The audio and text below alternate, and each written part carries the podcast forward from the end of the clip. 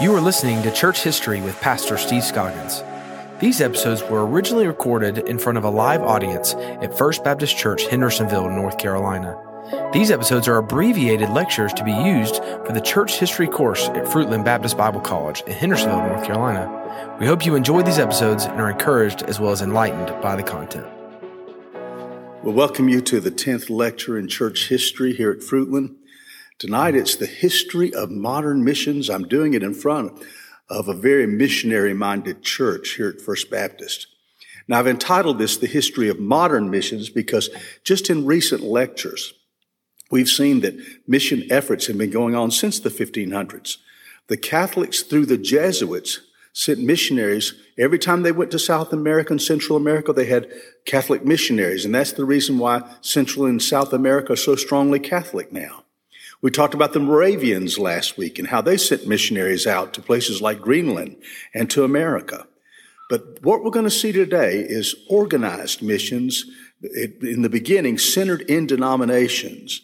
And we'll start with the fact that the first wave of mission, modern missions happened with Baptists in England and then Baptists in America. So let me talk to you about these first Baptist missionaries. Uh, when it came to missions, uh, America was very open to evangelism because they were open to the Great Awakening. The Baptists basically said, just give me enough doctrine to get somebody saved. I'm not worried about the fine points. But the British Baptists were a different bunch. They were caught up in the fine details of Calvinism and how things related, and they'd been captured by something today we call hyper Calvinism. The great theologian that seemed to win the day in the minds of the British Baptists was a man named John Gill. And what he taught was this. He used his logic and said, well, if God before the world began decided in advance who was going to be saved and who was going to be lost, that's what predestination means, then what that means is from eternity past, you were already saved or you were already lost.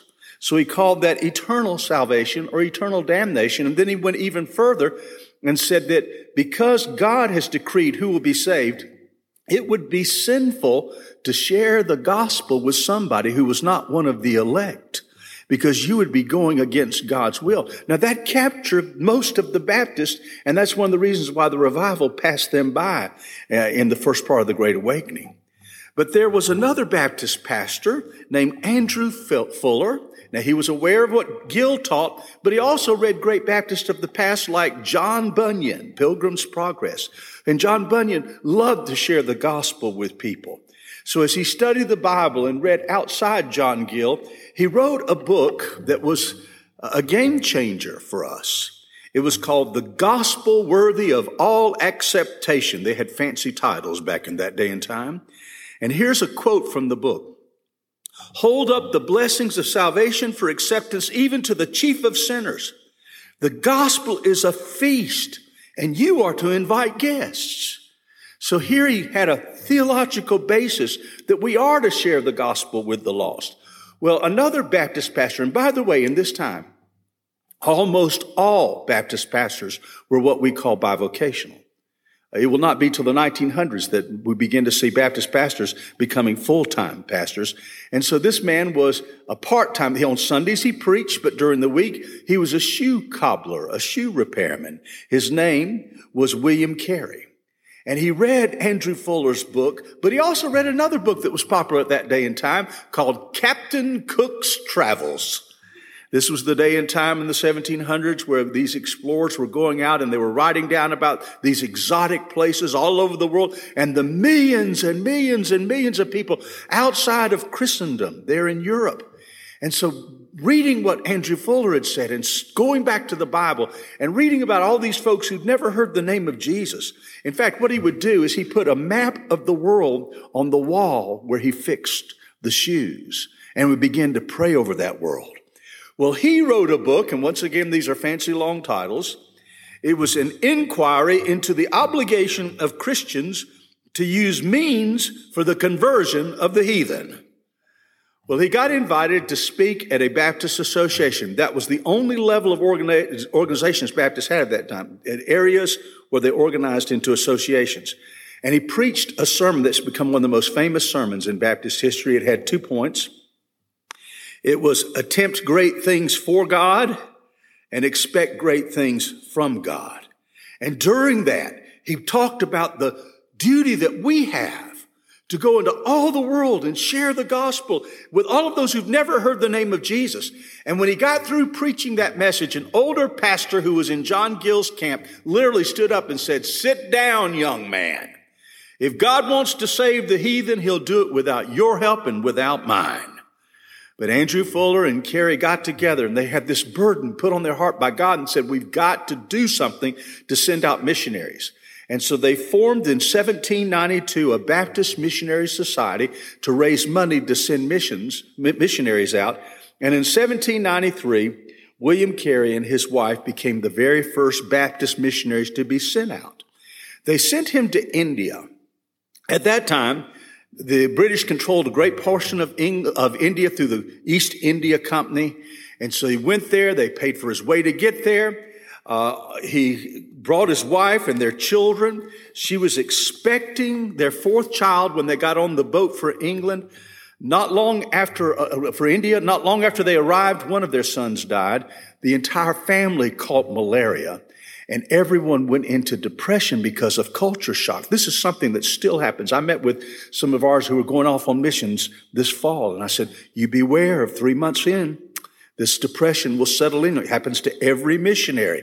So they went into this culture shock, but she never got out of the depression. William Carey's wife went mad. Several times she tried to kill him with a knife.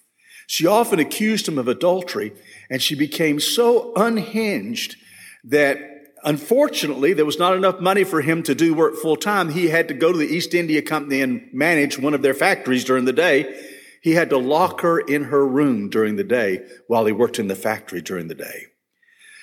Carey focused on mastering Indian languages and translating the Bible into their language. He had a good gift for understanding dialects. So he said, I've got to put the Bible, first priority, put the Bible in their languages. Now, when you go to a, a country and you learn the language, in order to translate the Bible, you've got to develop dictionaries, English to Hindi, all the different dialects there. So he could take that and when he's going to the Bible and say, now what word will I use this here? So he began to develop uh, dictionaries for seven different languages. He began to work on translations in several different languages, spent years at this, kept all the work that he was doing in a warehouse, and one night the warehouse burnt to the ground. He lost everything. But he got up and said, God's in control.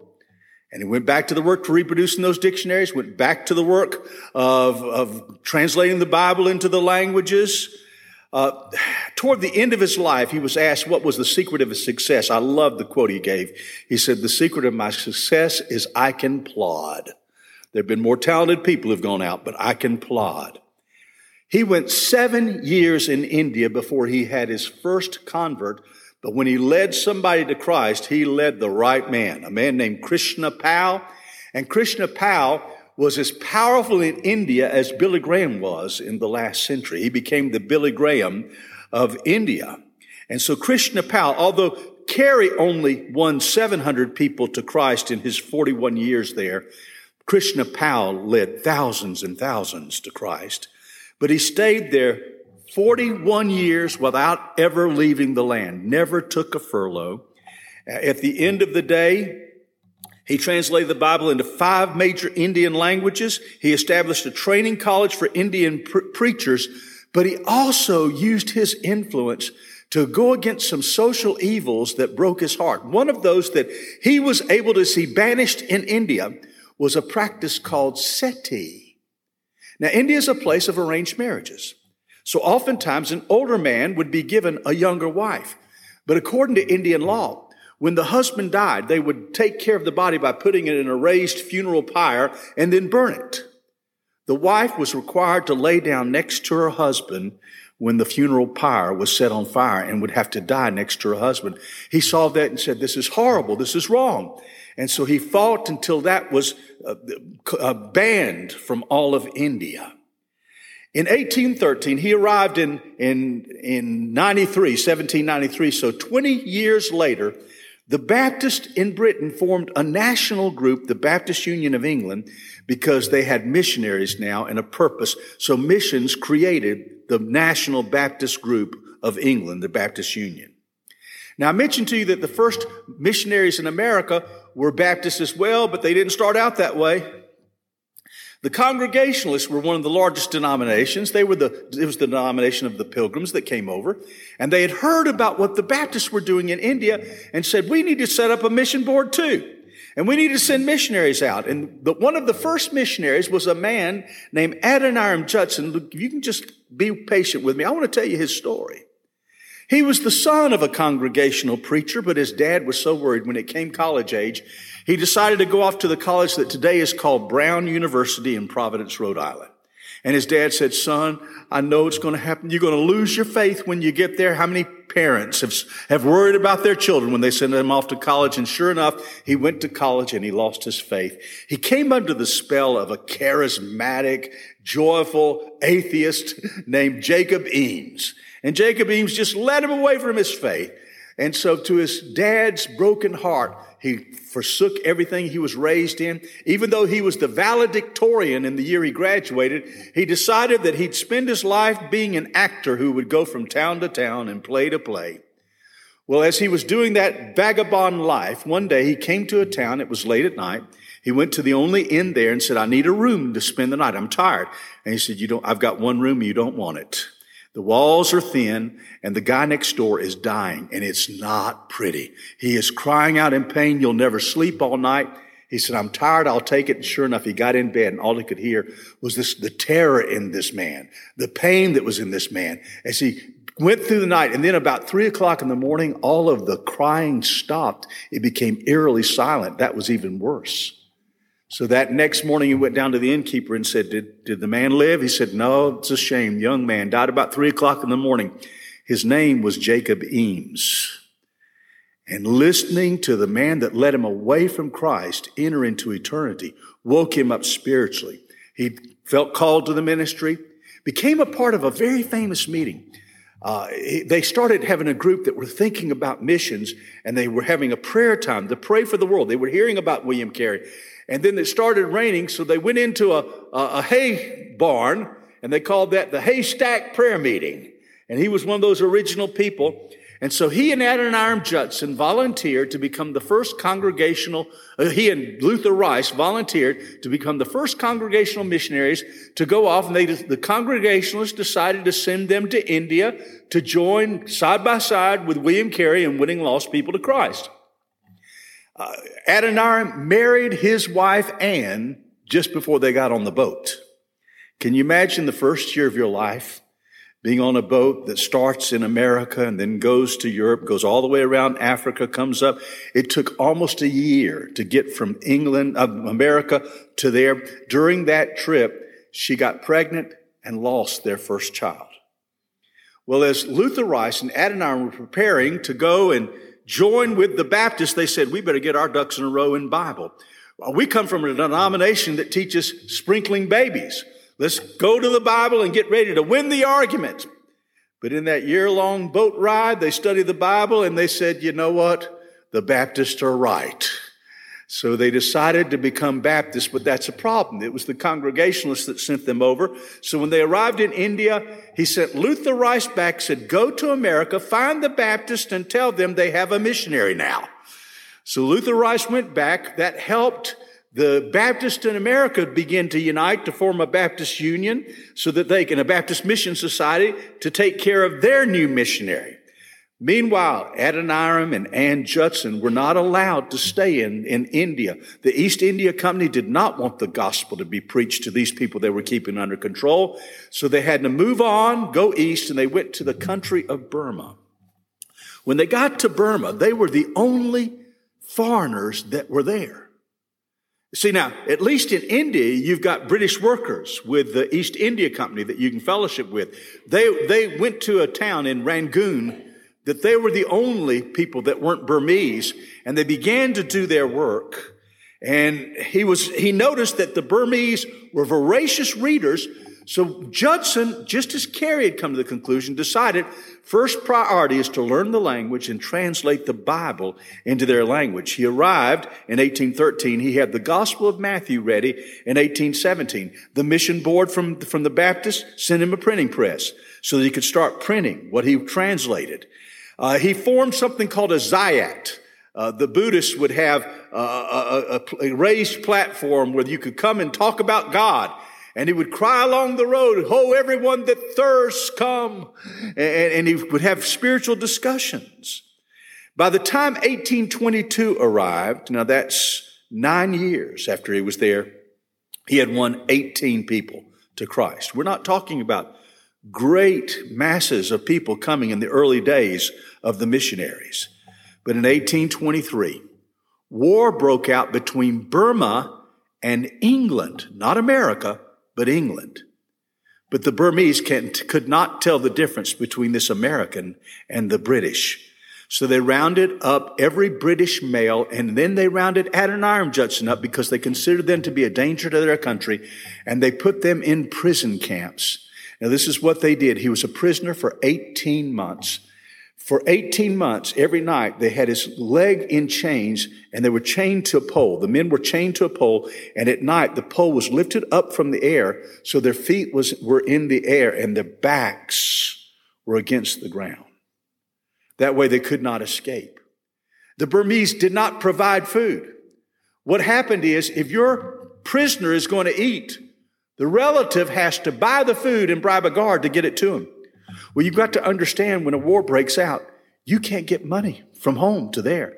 So somehow Anne had the task of finding money to buy food, bribe a guard, and go there. And at this time, she was pregnant. But somehow she managed to get enough food to feed her husband and bribe a guard, but she starved herself in the, in that time so that when finally her baby was born, she was so weak she couldn't produce milk to feed the baby. So she not only had to beg for food, bribe a guard, she had to go in the village every day and find a nursing mother somewhere and say, would you feed my baby? After 18 years, he was let, 18 months, he was set free. She was so broken in her health, she only lived about three weeks after they were released, and then she died. And the little girl that she had been caring for and being nursed by others lived only a few weeks after that. The Americans began to send other missionaries to join him. They formed a missionary compound there in Burma. But somehow after that, he went into a deep depression. This is a quote from Judson. God is to me the great unknown. I look for him and cannot find him. And so at first he began to just withdraw during his meals, but finally he just left the missionary compound, went out into the woods and built a little lean-to hut and stayed there. Didn't want any contact with anybody else because he was in such deep depression. One time they sent a missionary out to go check on him and they found that he had dug his own grave and was sitting there with his feet dangling in the grave in such depression. We don't know what happened, but one day he walked back into the compound and he went back to work and he stayed there for the rest of his life. He was able to remarry. Uh, one of the things that he did that caused God to give him a great harvest, William Carey in India, because in the Asian countries there was often a caste system. And so William Carey said, I'm going to reach the upper caste, the leaders, and then the country will follow. But the upper caste had little desire for God. That's the reason why 41 years he had 700 converts. What Judson did was he targeted the lower caste people, a tribe called the, the Karen tribe, or today they're called the Karennis, and he saw thousands upon thousands come to Christ. In fact, if I could give this personal aside, a few years ago, I had the privilege of teaching at Fruitland five students who were Karenni from Burma, who came over here with their families to be trained to do mission work. And so that connection to Judson, Judson, um, Adoniram Judson is still here today. Now let me give you a couple more people that we want to talk about. And every time I'm going to bring somebody out, I could spend hours because I do in class. But I'm going to bring out people who made a significant difference in the way we do missions. The next person is one of my favorite people, a man named Hudson Taylor. Taylor was a member of the Plymouth Brethren, but God put China on his heart when he was reading in the papers in England about the Opium War. And so what he decided to do in order to become a missionary is that instead of going to Bible school, he went to medical school. He became a doctor. He said that by becoming a doctor, this will give me a chance to come in and be welcomed, and I can make a physical difference, and I can share the gospel. So he got his medical school degree, and then he went, went with a mission agency, but the mission agency had rules that said you have to stay along the coastline because the British provided protection for their citizens along the coastline. So all of the missionaries that were in China were simply along the coastal cities when millions upon millions of lost people who'd never heard the name of Jesus were inland in China. The burden got to be so great for him that he resigned his salary and said, I'm going inland.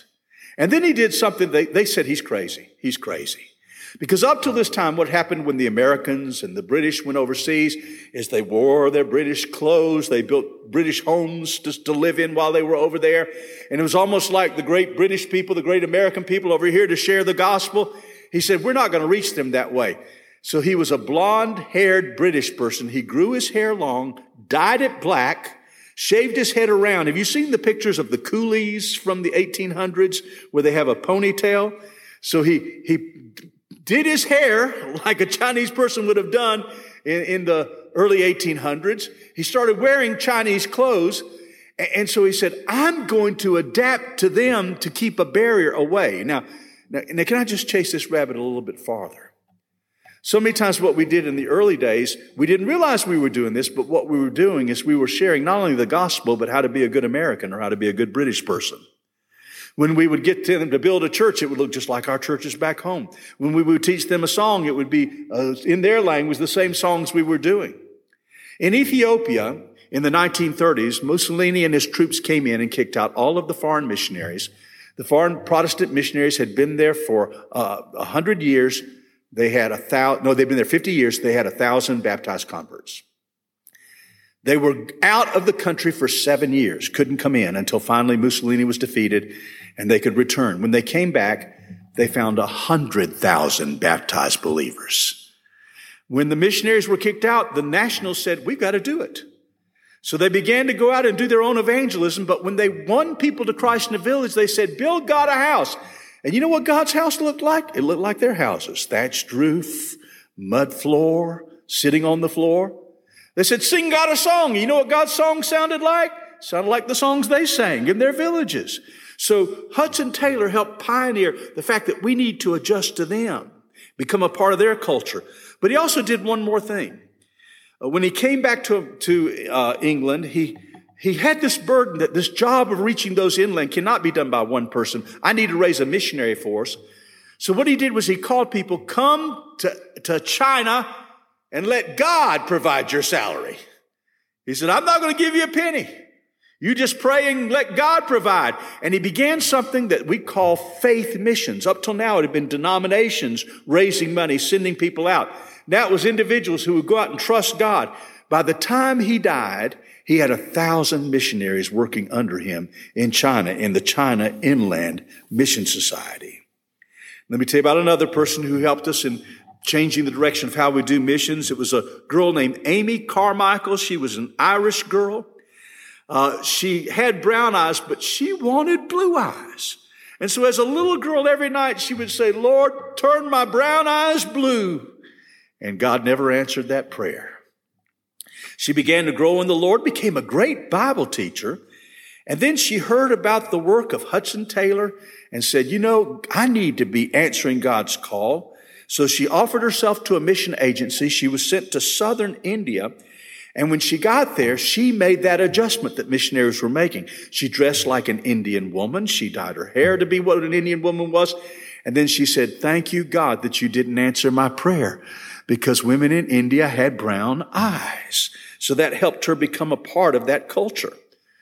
But one day when she was in her compound, at night she would come into a place that had a locked door as she was walking into the compound before the door was locked, a little girl started running toward her and said, Ma'am, ma'am, don't let them get me. Don't let them get me.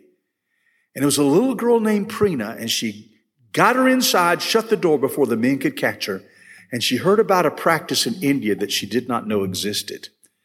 Outside of the places where the gospel is gone, folks, people don't value life like we do, and they especially don't value female lives.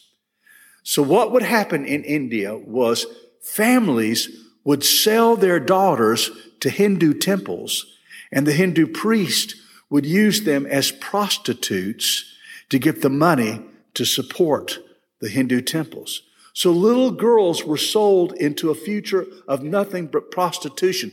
Her parents had sold her to a Hindu temple. She was running from the ones that wanted to turn this child into a prostitute. When Amy Carmichael found out about that, she said, they'll never get you. And she began to raise money. And what she did was she went to the Hindu temple and said, I want to buy back every girl I can. So she began to buy these girls before they could be turned into little prostitutes.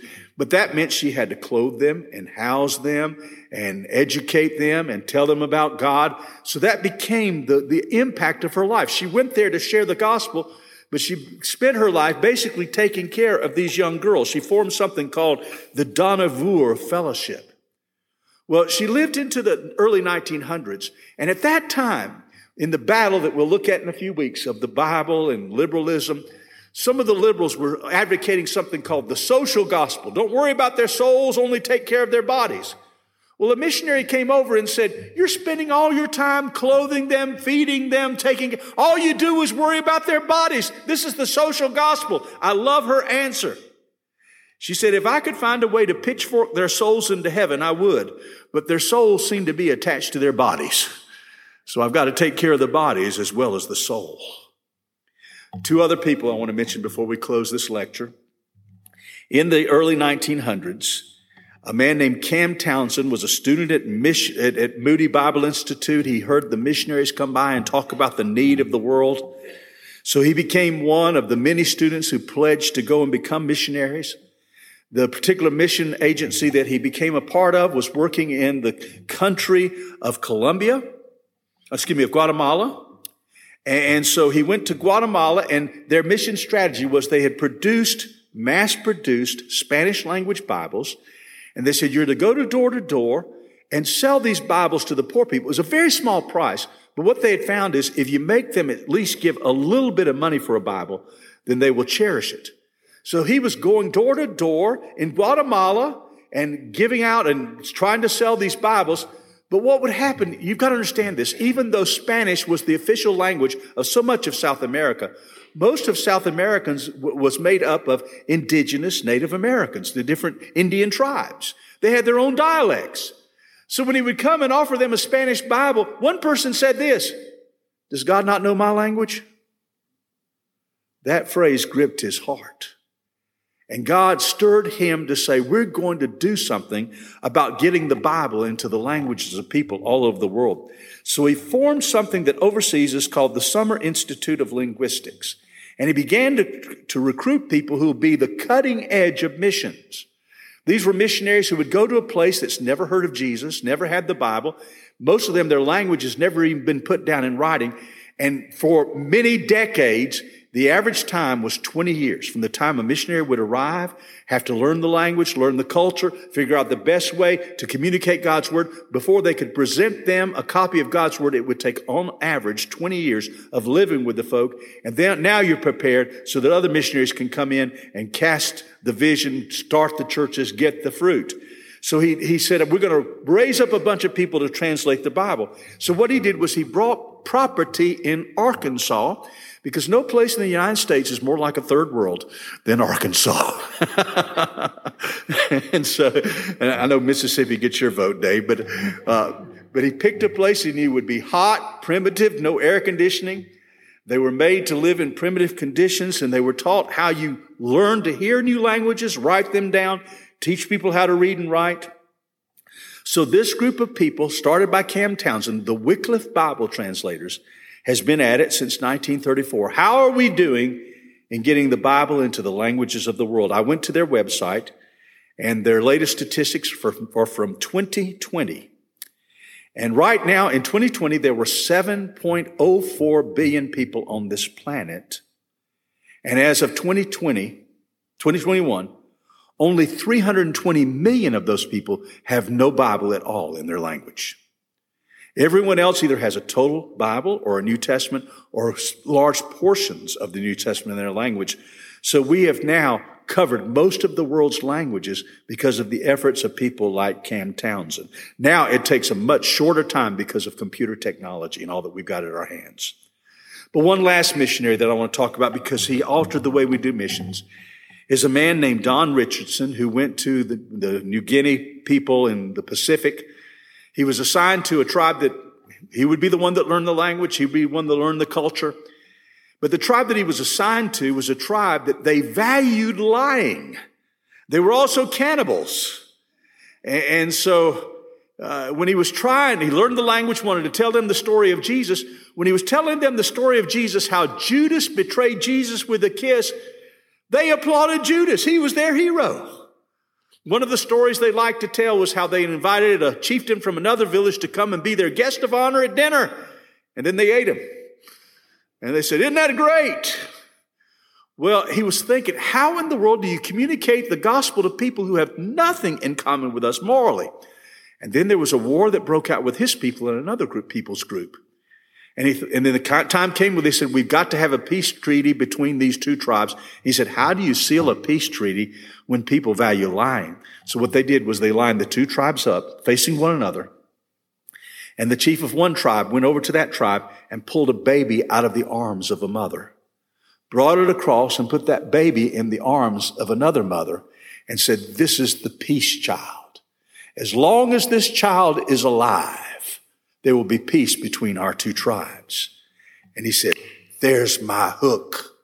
There's where I can bring the gospel in. And he shared with them that we were at war with God and God couldn't trust us. But what God did was He sent His peace child, Jesus, and that was how He was able to bring the gospel in and bring them to Christ. So He came up with a mission strategy called going to a culture and looking for what He called redemptive analogies. Since so much, so, so many of us today are familiar with Muslim lands and Muslim culture, what would happen before Richardson is missionaries would show up and say, I'm glad I'm here. Y'all have gotten everything wrong. Let's start from scratch. We're going to have changed whatever name you had for God because we're going to show you the real truth. But what Richardson uh, put out in his book, Eternity in Their Hearts, is this. That the Bible tells us in Romans 1 that God's, God's not left anyone without a witness. There's the witness of creation that points to God's existence. There's one true God, and you can see something of his character in creation. And then in Romans 2, God has given us a conscience so that everybody has a sense of right and wrong. So, so there, there's something that people in every culture have already figured out about God. Go to that culture, find out what they've gotten right, start there. So now when our missionaries go to a Muslim culture, they, they use the Muslim, the, the Arabic name for God is simply Allah. So they come and say, we're here to tell you, to talk to you about Allah. And there's so many things that Allah wants you to know that you haven't heard before. Allah has a son and he came for you. And so they would take what was already figured out from natural revelation in a culture and they start there and then they move on. So I, I hope you've enjoyed this survey. There's so much you can learn, but let me say this right quickly. The assignment for today for your essay is to go through this lecture, think through, is there anything you've heard today from what these missionaries did in their innovations that will help you in your ministry today? Thank you.